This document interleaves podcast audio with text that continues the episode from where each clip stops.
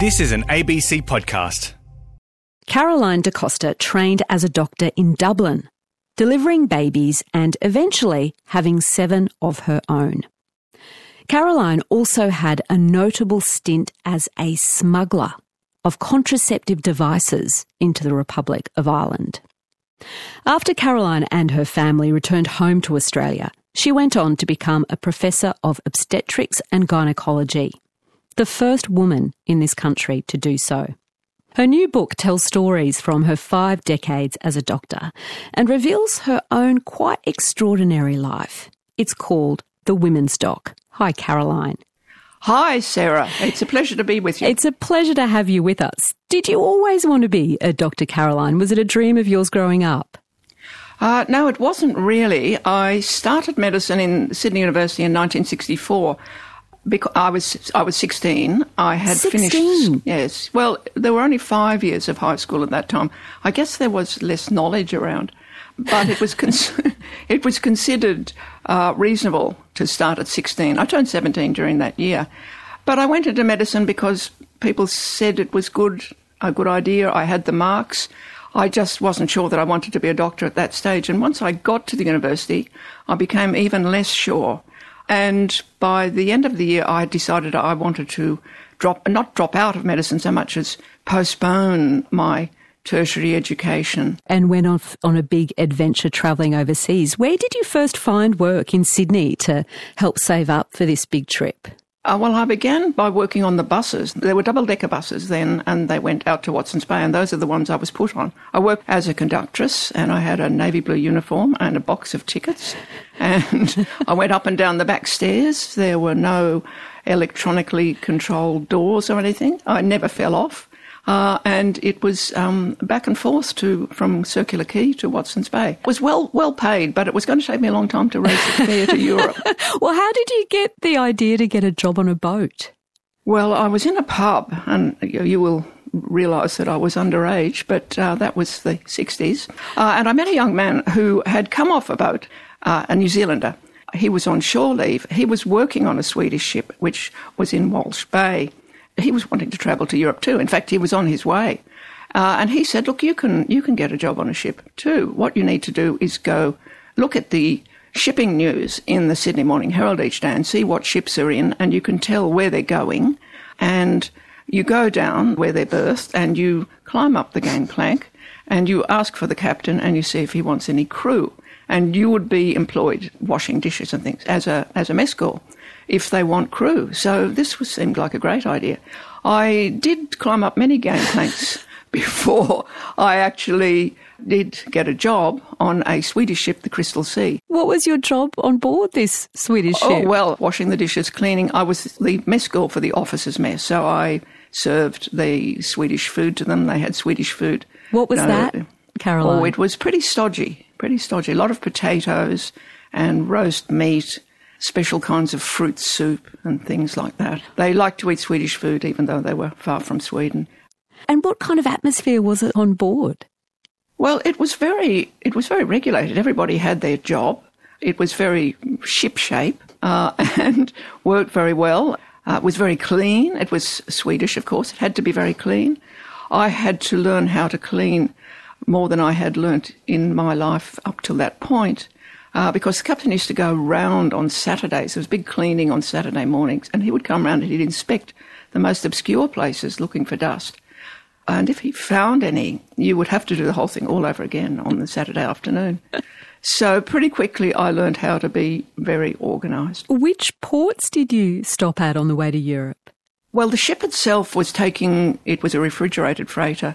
Uh, so it went first of all to Montreal and discharged the, the meat to Canada, then went down the South American coast to, first of all, to Brazil and then to Uruguay and then to Argentina, picking up, first we took bananas from Sao Paulo to the Uruguayans, and then we took more refrigerated meat back to Europe. And so the ship plied back and forth across the Atlantic. And could you get off at these exotic locales as a teenager?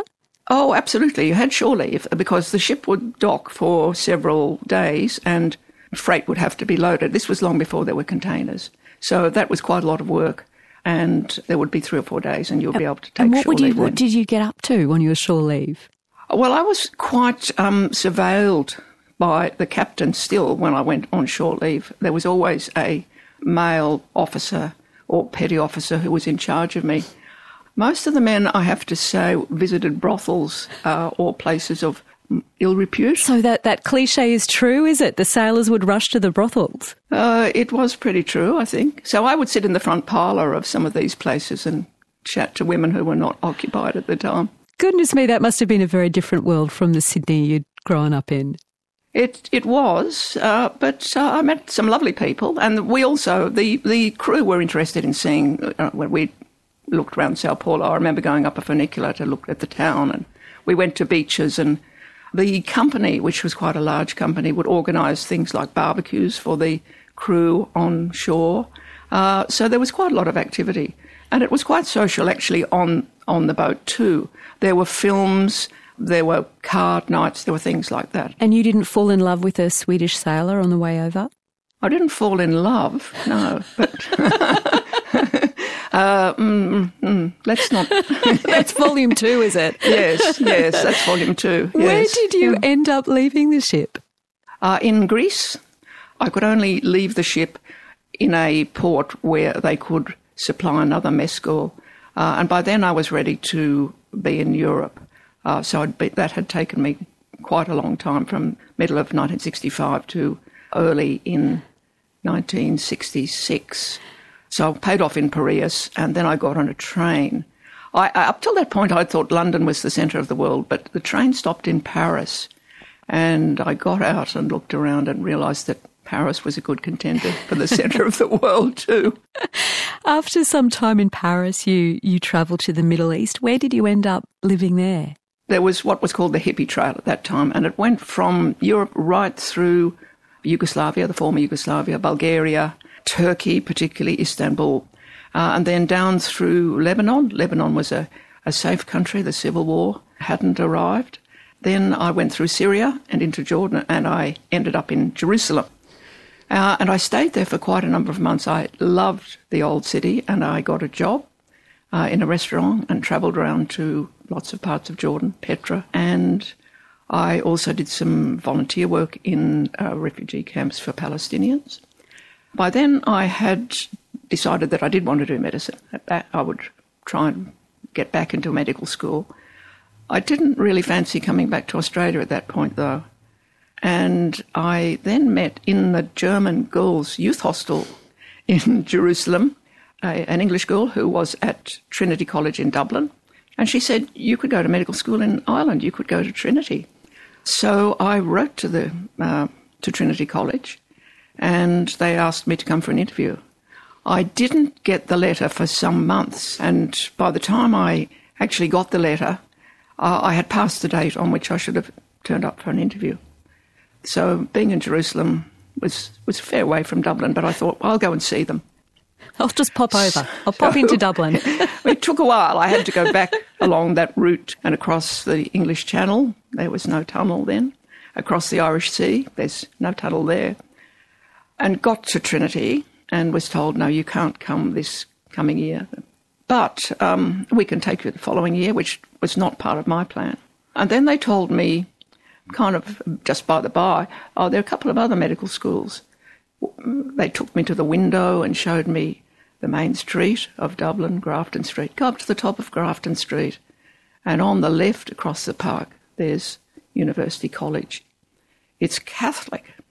Now, that didn't mean much to me then. And then the woman who was talking to me, who was very kindly, said, Oh, on the right, there's another medical school, the College of Surgeons. We don't know anything about them. so this was confusing, but anyway, I followed the directions, went up Grafton Street. There was a, a light rain falling. It was a March day in Dublin, cool, wet. Uh, and at the top, I thought left, right, left, right. And then I saw the building of the College of Surgeons, very imposing. But a lovely man wearing a cutaway coat and a top hat was running the, the entry into this building. And he asked me if I wanted to be a medical student there. So I said, I guess I do. And I found myself in the registrar's office. Sounds like something out of a fairy story, Caroline. Like some Yeah, messenger yes. from your future life was there to open the door for you. Ab- absolutely. Uh, yes, that was Mr. Cooper. He was there throughout my medical school days. How did Dublin suit you as a place to live? It was wonderful. It was a great place to be a student. There were many other institutions besides the College of Surgeons and the two other medical schools. So there were lots of students living in the centre of Dublin. There were many uh, convivial pubs. there, were, there were lots of activities uh, going on, and it wasn't terribly expensive at that time. Ireland was a, a, a relatively poor country at that time. This was before the uh, European Union and the, uh, the common market. Tell me about the, the shop next to your share house. What kind of things did it sell for a student to consume? Ah, yes. Well, I found a, a share house with mostly students. Um, there were four of us. Uh, it was a two up, two down, as many, many Dublin houses were. And there were three houses together. We were at number three, Hatch Place. And leaning against the side of our house was what you would call a shed, but it was the forerunner of the convenience store. And there were two middle aged Dublin sisters who sat in there from early in the morning till quite late at night, selling, they would sell you one egg or three pieces of bread, pat of butter, uh, just what you needed for your supper, and you had you know two and sixpence for. Um, a couple of woodbines if you were a smoker, a few briquettes if you were going to try and light the fire, and a lot of gossip. There weren't many women studying medicine in the 1960s. What kind of rules were you subject to, particularly around what you wore? Yes, well, it was skirts only when I started at the College of Surgeons. Unfortunately, I hadn't realised that, and I turned up the first day wearing this rather neat pantsuit that I was pretty keen on, and I was stopped at the front door by a very wild-looking man wearing an academic gown over his suit. This turned out to be Dr. Gallen, who ruled with an iron ruler what the students did, and he said, "Miss, you can't come in here like that. Go home and put on a decent skirt." So I only had one skirt, I think. So I had to go and put it on. I had to wear it for quite a long time till I could afford another one. Well, this was the beginning of October 1967, but by January of the following year, the miniskirt had reached Ireland. So uh, every woman in surgeons, which was what we called the, the college, acquired a miniskirt. And we walked in, and Gallen was, Dr. Gallen was standing there. Where's your skirt, miss? Oh, Dr. Gallen, I'm wearing it. You know, and, he's almost too shocked to look at your thighs. no, I'm really wearing a skirt. There's nothing else in the shops, Dr. Gallen. So after a while, they relaxed the rules, and we could wear trousers, which in the Irish climate was a good thing. Tell me, uh, Caroline, why young men would turn up to your place on a Sunday morning. I had been brought up in a completely non religious uh, uh, household, and I really knew nothing about the differences and the conflict uh, between Catholics and Protestants. So the first Sunday I was staying in the Hatch Place house, about 10 o'clock, uh, a lot of young men, students turned up and they were welcomed. We always welcome people. And they had cups of tea and there was a lot of chat and so on. And then, kind of en masse, there were about eight of them. At 11 o'clock, they left. And I have a dear friend, Fanula, who was there. A, she was studying arts. And I said, what, What's going on? And she said, Oh, they all live at home. Uh, and their mothers tell them to go off to Mass and they can go to the local church here. But when they get home, they'll be asked what the sermon was about. Their parents will have gone to early Mass. And so they send one person, one of them, one a week, to go and listen to the sermon and then tell them what it was about. And then they can go home and tell their parents. that was when I understood the beginning of my understanding of the hold the Catholic Church had over the Irish mm. population. How were you treated by the, the male medical students? Oh, very, very well. There was great collegiality, great friendships. We were all in it together. We, we still are in contact many, many years later. It was like being in the trenches, but without the mud and bullets. More Guinness. Yeah. Were, Yes. the, were the male and female students allowed to fraternise with one another, allowed to sit next to one another in class? in class to start with, all the women sat at the front and we had numbers. Uh, but after two years, we were allowed, we were dispersed alphabetically through the room. There were about a, there were 120 students, I think, and about uh, 12 or 15 women. So we, we were dispersed alphabetically. And what then happened was that, um, you know, you're sitting next to some bloke whose name begins in the same bit of the alphabet as, as yours. There were liaisons between these people, you know, and um, even some marriages, in, including including my own. Yes. But there were also other liaisons which did not lead to marriage. all, all brought together by that wonderful dating app, which is the alphabet. Absolutely, yes. Mm. Tell me, Caroline, what changed in your life in your second year as a med student? Yes, well, it changed really in my first year because I became pregnant with an unintended pregnancy uh, which I continued with. Were, were you in a relationship with the father? No, I was not really. No, I wasn't. Uh, but I decided that I was going to continue with the pregnancy, and I had my first son in 1968. Was that a hard decision to come to as a as a single woman in the 1960s in Dublin, just starting out on their on their medical degree? Was it a, a hard decision? It wasn't a hard decision to know that what I wanted to do was to continue with the pregnancy and also continue with studying medicine. What I had to do was make plans to deal with it and work out what the problems were going to be. I was also kind of young and quite naive, um, or not perhaps naive, but innocent that anything could go wrong. Uh, I just took it, I guess, one step at a time, thinking about how am I going to do this. How did the professors at, at medical school respond to your pregnancy? Well, there were we were taught by a number of women in our first years, and they were supportive. We also had some male professors, and one particularly. I disappeared for a week. I had a medical certificate which said I was legitimately occupied giving birth. but we had a card signing system every Friday, and we had to do a bit of anatomy, like the top of the thigh, and working down the legs and then the arms and so on over the two years that we did anatomy. And we had a Professor Rooney examining us, and he was a very particular kind of man who didn't give much of him of his personal self away. Uh, and I missed one card signing, and then I turned up the following week no longer pregnant. I'd been nine months pregnant the previous time he'd seen me. And then I turned up, obviously not pregnant anymore. And this man is a medical doctor, so he should oh, be yes, able to gather what had happened. I think, I think so. Yes, and he didn't look at me at all. He and I didn't do so well because I'd had to kind of stuff the knowledge into my head without really having looked at the cadaver we were using. But I passed the card signing, and he said, "Miss, you'll have to make more effort if you want to achieve your potential, or words to this effect. So I said, Yes, Professor Rooney, I, I will try. Hmm. so, did you only take a week off, Caroline, after having baby Jerome? I did. It was then Christmas, so I had a couple of weeks, three weeks altogether. What was the tradition in Dublin maternity hospitals back then when it came time for a woman and her baby to leave?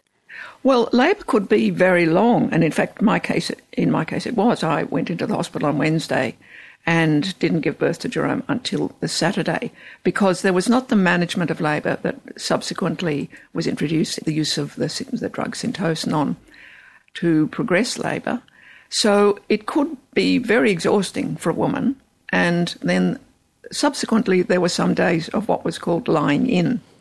And midwives would look after the babies, uh, particularly at night. They'd bring them for breastfeeding if the baby was being breastfed.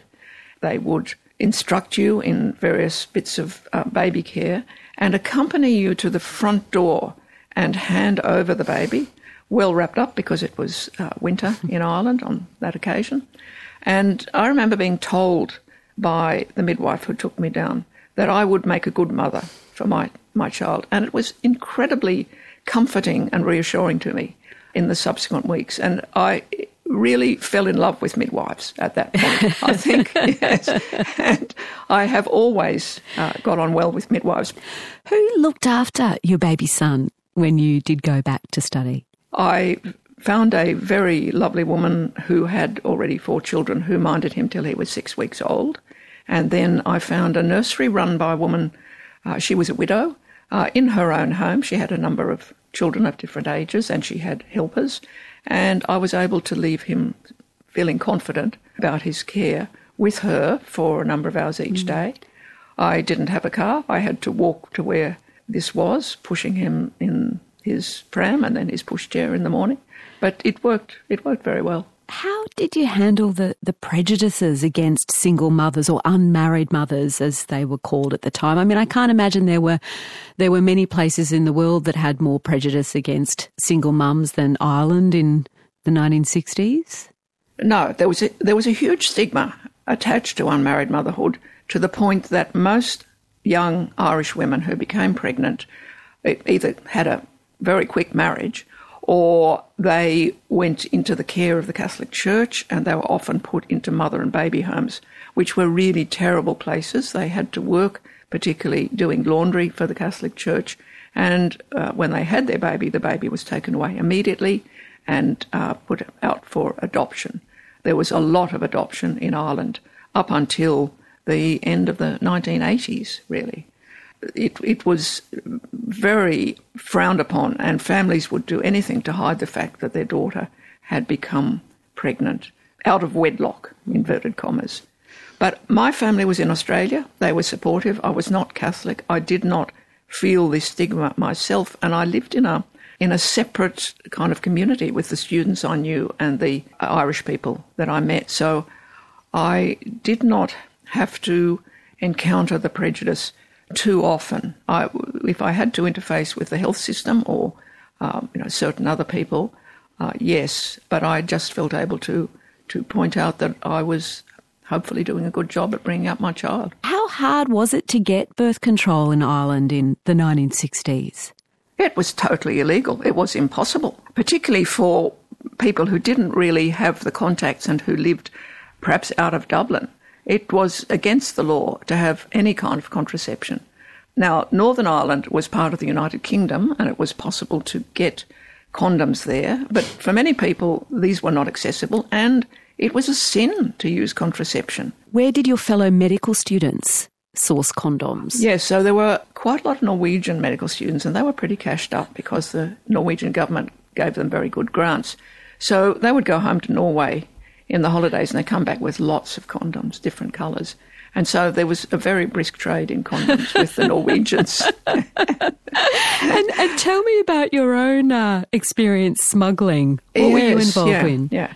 Well, the doctor who looked after me when I had my own baby, Jerome, he was wonderful, Rory O'Hanlon.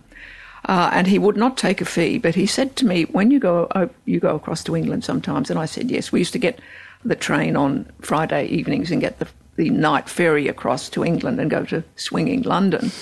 Could you bring back? I'll I'll write a prescription for you for some intrauterine devices that I can then use for women here.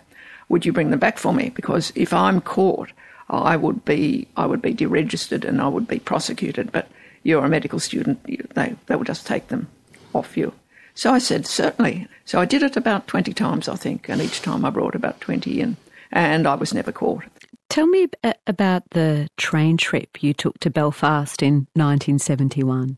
Yes, the women's liberation movement was very keen on getting contraception for Irish women we did things a bit at a time. The idea that there would one day be abortion in Ireland was unthinkable. Uh, but contraception seemed like it might be possible. Now, it was possible to get, as I've said, condoms in Northern Ireland.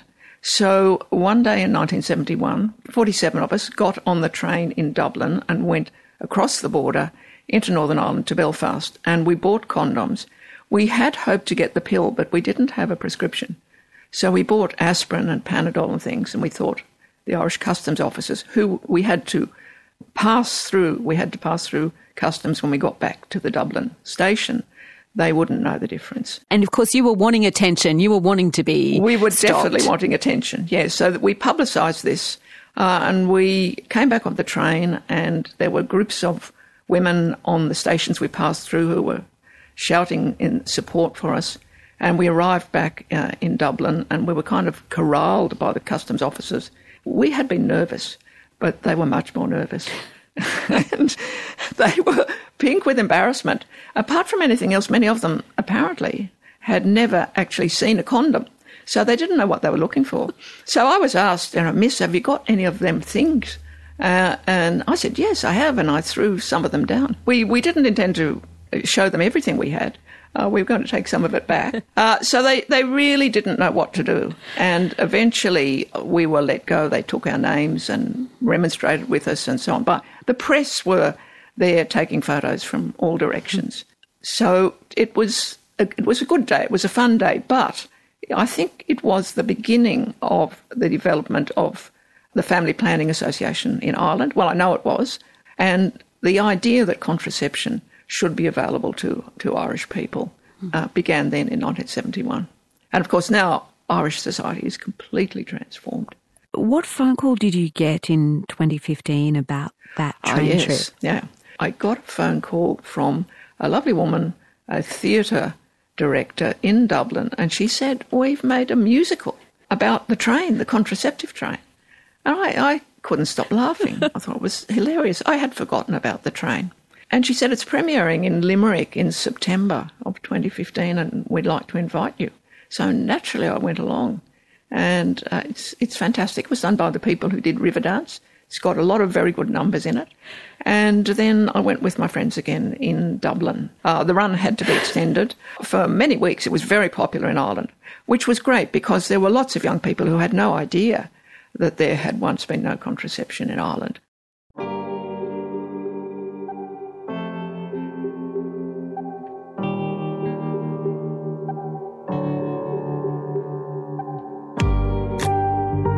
Podcast.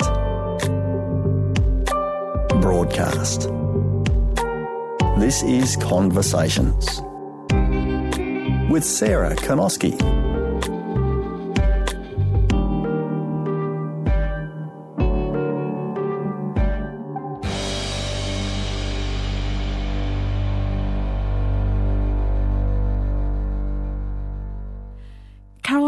Happened next after you'd finished your medical degree in Dublin?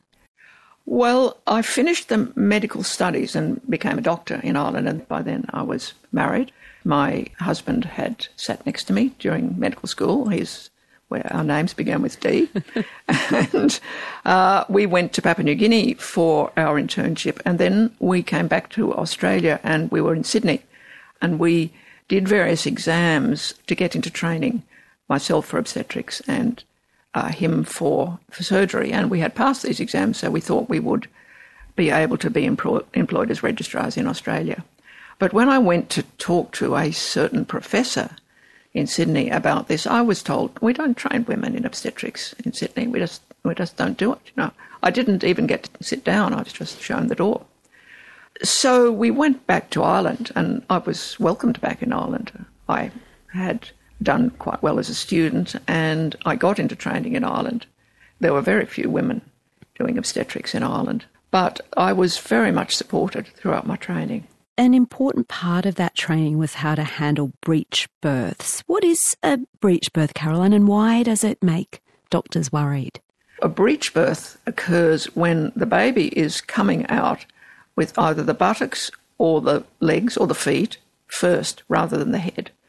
Most births, most babies will what we call present with the head first, but breaches occur in about 4% of pregnancies. And when the head is presenting, first of all, there are contractions of the uterus, the womb, over a period of time. And this gradually alters the shape of the head. The head of a newborn baby is quite pliable because there are bones that can slide under each other, and there are fontanelles which are still quite uh, allow quite a lot of mobility. So the baby's head is gradually squeezed, which sounds terrible, but is in fact perfectly okay. More terrible for the mother. Well, uh, uh, uh that's absolutely right. Yes, yeah. But over a period of time, the baby's head fits safely through the mother's pelvis, and then the rest of the baby follows. But with a breech, the contractions start and they push the baby down. And what comes first are the buttocks and the legs and so on, which are quite squashy and come out quite easily. followed by the trunk, which often comes out quite easily too, and then the arms, which can sometimes be behind the head so they can hold things up. But then the head itself will come out, and of course it hasn't had the opportunity to do this being squashed, moulding it's called. If it fits easily, that's fine.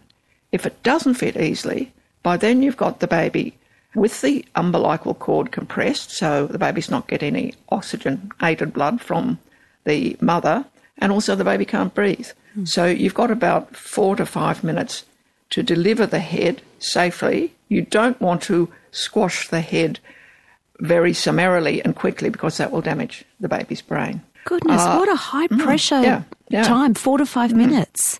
It was seeing a breech birth as a medical student on the first day that I was actually on the labour ward that made me think, oh, that was fantastic. Uh, and I, that's what I want to do. I want to be an obstetrician and I want to be able to do breech births. Why did you think fantastic rather than how terrifying I'm going to run the other way? Because there was so much skill involved and the woman was in labour and she, she'd been in labour before and she was following the instructions, but she was also in a lot of pain and calling on the Virgin Mary to assist her. But with the skills of the obstetrician, the head was put into the right position. First of all, the arms were stuck, so he very calmly telling us what he was doing. He brought the arms down, one after the other, turning the baby a little, and then he used forceps to carefully deliver the head. And the woman had her first daughter after three boys, and she was absolutely ecstatic. The forceps that are used in deliveries like that, what do they look like? Well, they look like big salad servers, but they've got a piece out of the spoon part. And I actually have a pair which I use for serving salad. You do to, not. Yeah, I, I, do. But you have to get, you have to have large lettuce leaves and not little bits of cucumber and tomato that fall through the gaps. and I'm just trust that they've been fully sterilised before you've put them in your kitchen drawer, oh, Caroline. Ab- absolutely, yes, and through through the dishwasher. Yes, yeah, yeah.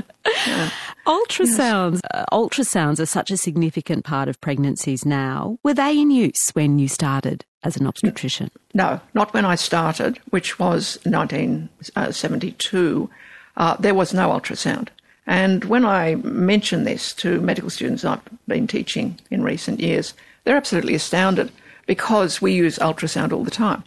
Uh, it was a matter of palpating the woman's abdomen and listening to the fetal heart and really nothing else. It was clinical judgment. There were some tests, there were blood tests you could do on the mother's blood, you could test the mother's urine, but none of that gave you much information about how the baby was developing. Uh, and it took many years. The first thing that we were able to see with ultrasound was where the placenta was growing, plus the where the heart was, and then gradually to measure the size of the fetus, the developing baby. Now there is the most sophisticated 3D ultrasound picture uh, of this developing baby, and many, many medical procedures can be done on the baby. Much, you know, there's a huge amount of information that can be got well before the baby's born, and often treatments can be done using ultrasound. It's incredible the change that ultrasound has brought to obstetrics. What about pregnancy tests? How were they done back in the 60s? Yeah, well, uh, the pregnancy test that I had to diagnose pregnancy for me in 19, early 1968 uh, was done with a frog. what? Small animals we used. This this was developed over the interwar years, uh, first of all with mice and then with rabbits, then frogs. And it depends on the hormone which women produce when they're pregnant, uh, a gonadotrophin hormone. It has certain effects on the ovaries or the testicles of, of frogs or of the other animals that were used. And you can have a look at these animals.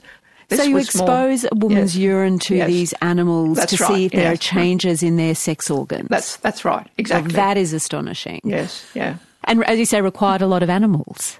Well, it did initially um, because the the rabbits had to be killed and their ovaries inspected. Whereas with the frogs, you got an answer much more quickly. And Cairns actually became the centre of this diagnostic pregnancy industry in the 1960s because as you may have heard, we have a lot of, or we had a lot of cane toads. and the biochemists from Cairns Hospital called upon the children of Cairns to bring in cane toads, live cane toads. The squashed ones from the roads weren't any good. Bring in cane toads, and first of all, they were paying sixpence a cane toad, but I think the children rebelled and they got a shilling. and then these were used in pregnancy tests? They were used in pregnancy tests in Cairns, but also they were packed up every evening into a box. They were well fed, these toads, and sent off all over Australia you know, the results were that there were cane toads all over Australia. You you mentioned Caroline that you'd married another medical student in Dublin, and with him went on to have another six children. How did the yes. midwives at the the hospital in Dublin help out with your kids when you were when they were little and you were on duty? Uh, th- they were wonderful. And uh, what they did is not something that could be replicated today because there are a lot more women working in obstetrics and gynecology and things are much more formalised. But there were, I, I, had a proper arrangements for my children, but there were nights when we were, both my husband and I were on call, and I would have one of my children in the hospital, and the midwives would look after that child while I, while I was perhaps doing a cesarean section or a forceps delivery or seeing a patient and so on. And there was, well, there was a hospital ambulance, and the house officer, if they didn't have a car. It was the, re, the job of the house officer to take the child for me to the childcare because I had to work straight away the next morning. in the ambulance? In, in, the ambulance, yes. The ambulance was, was used for sometimes for non medical activities.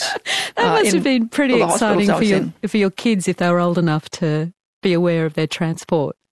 Yes, the older ones had been in uh, hospital ambulances before. They'd been picked up from kindergarten, things like that. This is quite a while ago. It doesn't happen. Does it happen anymore? Tell me, Caroline, what uh, what you were doing while you were in labour with your fourth child?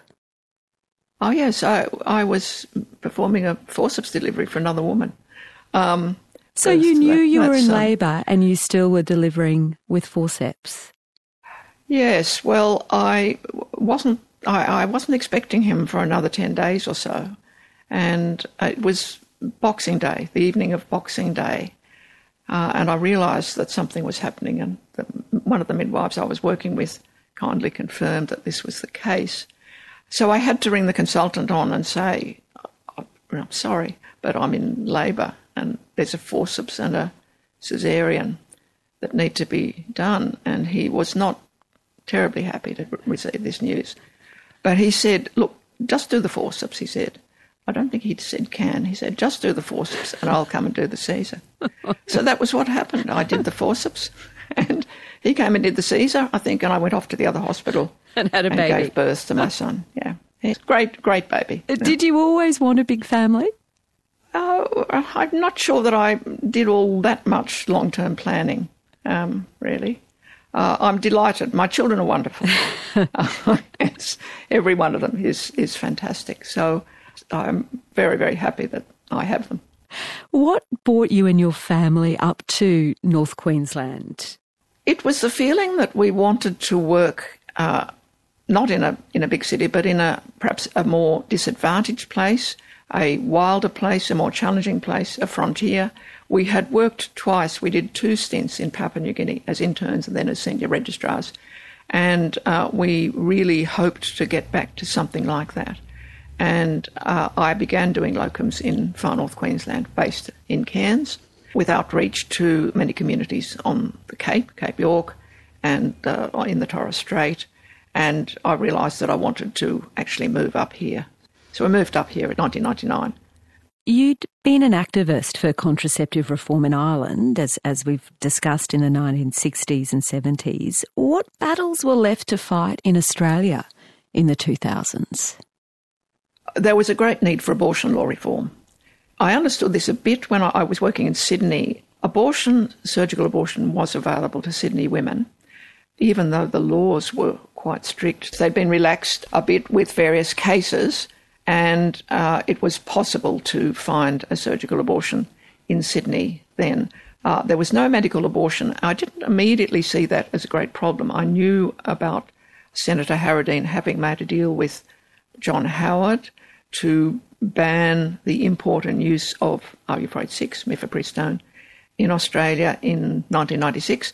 I didn't find it a, uh, a huge barrier in Sydney, but when I moved to far north Queensland, I realised that it was very difficult for women, eh, particularly in regional Queensland, to access abortion, and that that had to be improved, and also that the medical abortion, the drug for medical abortion, mifepristone, we needed to have it in Australia. By then, it was available in many countries overseas. It was known to be safe and effective, but it was not available in Australia, and Australian women didn't know about it. And why did you want to be able to offer it, that abortion drug, as it was known, RU486, to your patients?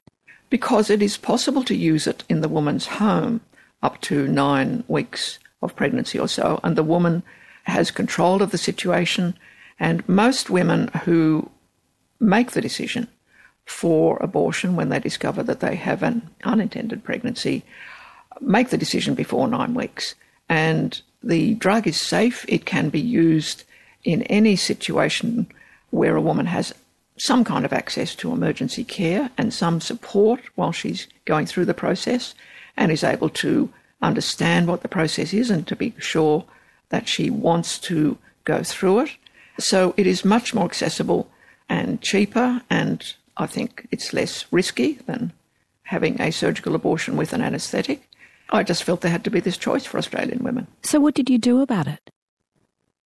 Well, I started working along reasonable channels of, of, writing to the government, writing to my college, and so on. I wrote an article for the Medical Journal of Australia, which was published in 2005, October of 2005. And I immediately was found myself being contacted by quite a number of women politicians in the federal parliament, the Commonwealth Parliament, who were keen to be able to bring the drug into Australia to, to change the law, to overturn the Harradine Amendment.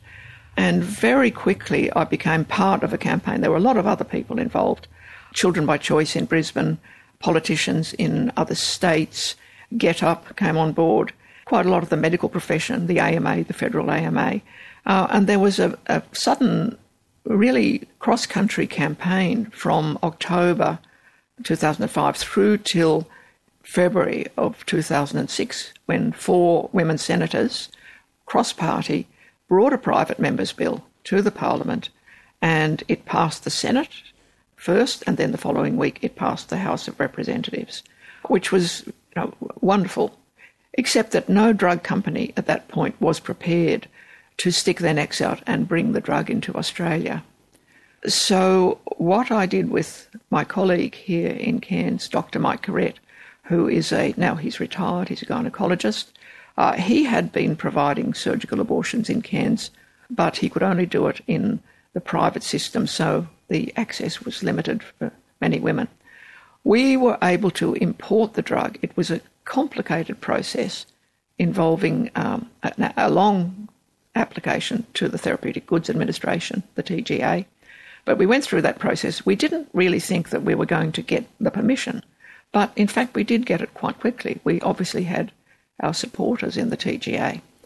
And we imported some from New Zealand where it was available, and we began to use it in Cairns with some trepidation because we were getting a lot of media attention and we didn't want it to go wrong. What kind of responses did you get from from the media and I guess the community more more broadly?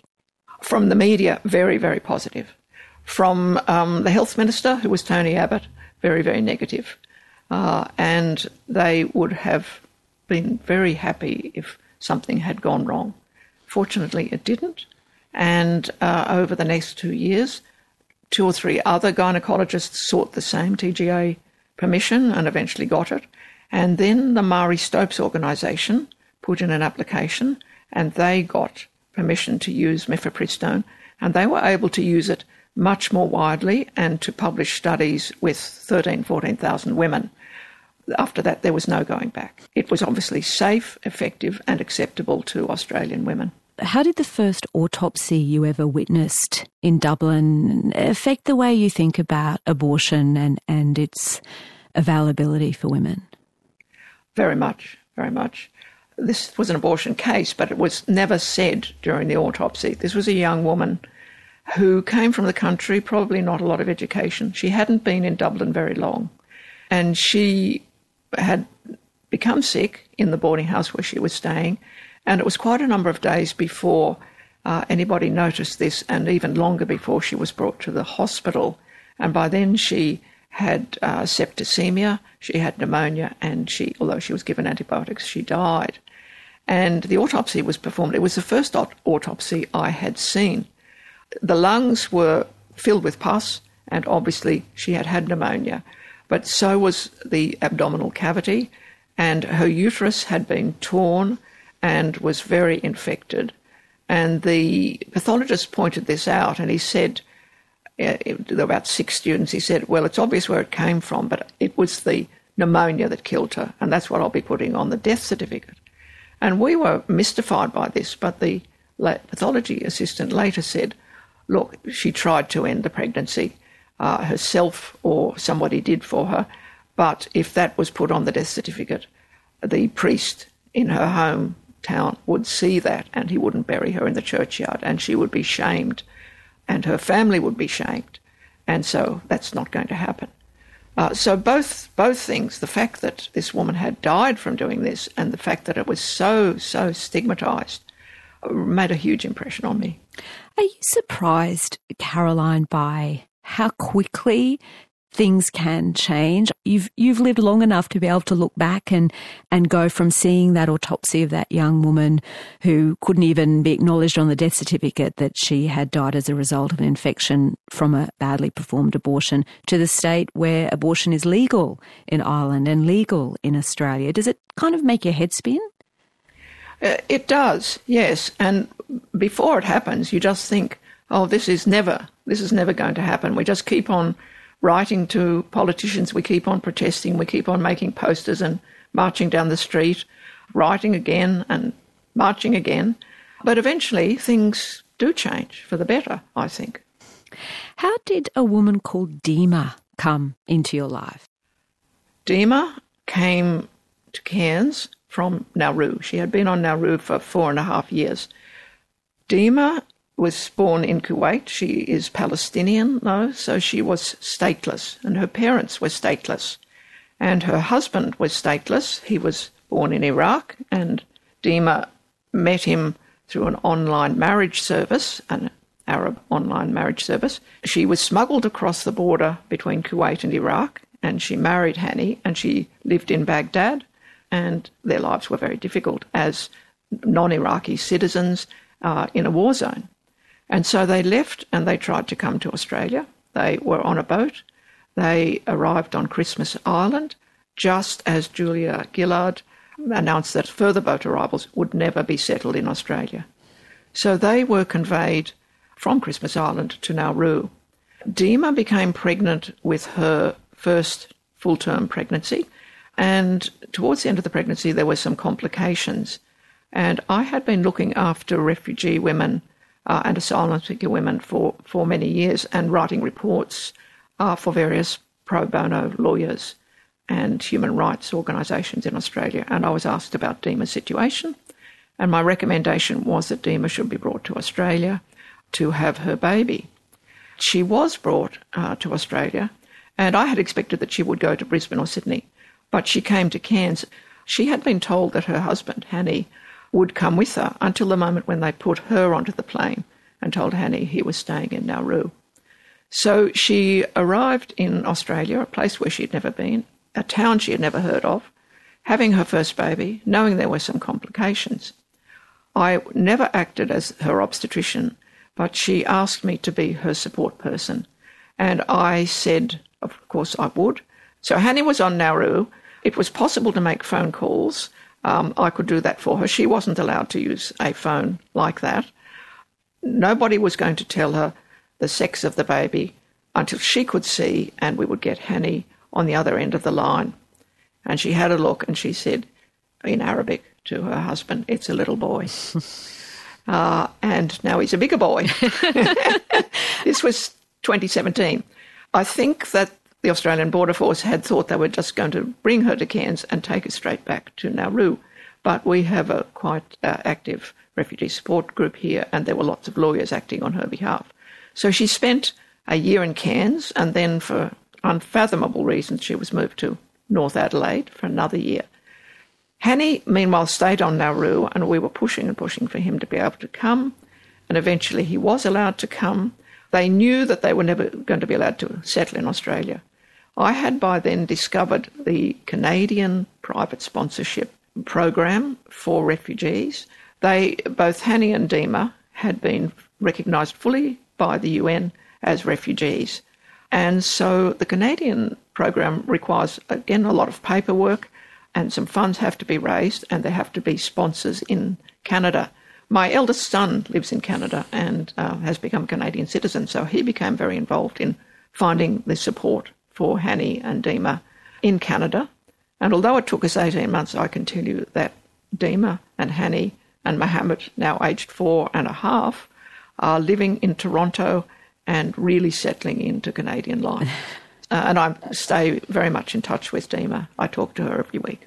I wonder, Caroline, what do you think made you suited to being such a trailblazer, which you have been as a single mum in Ireland, as a professor of obstetrics, as an abortion reform advocate? Where does that fire or that willingness to just be ahead of the pack, where does that come from? I think my parents were, my parents believed very strongly in education. They also believed, because I grew up in the 50s in Sydney, they had lived through the 30s, the Depression in Australia, and they'd lived through the Second World War. I was brought up feeling that I was fortunate to be where I was and to be educated, uh, that I should be giving back to the community I lived in, and also that I should be curious about things. I don't know how much discussion specifically there ever was. There were just these ideas that I was brought up with. I feel too that the standards that you walk past if something is not satisfactory in the community you're living in, that becomes the standard you accept, and I'm not prepared to accept things. Thank you so much for, for telling your story on Conversations. Oh, thank you very much for listening, Sarah.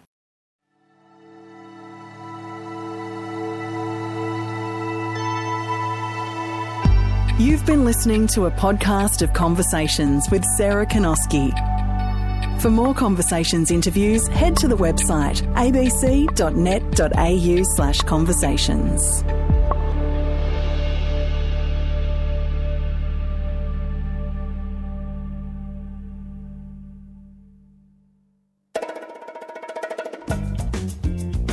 It's a heist of grand proportions and a story straight out of a Hollywood blockbuster. Millions of dollars of diamonds smuggled out of the remote Kimberley in Western Australia, then around the world. But the diamonds weren't lost to the 80s when this heist happened. The stolen gems are back in circulation. On Pink Diamond Heist. How did no one notice diamonds were being smuggled out of the world's most secure mine? Who were the culprits behind this multi million dollar heist? And where are the stolen diamonds now? Find out right now on Pink Diamond Heist on the ABC Listen app.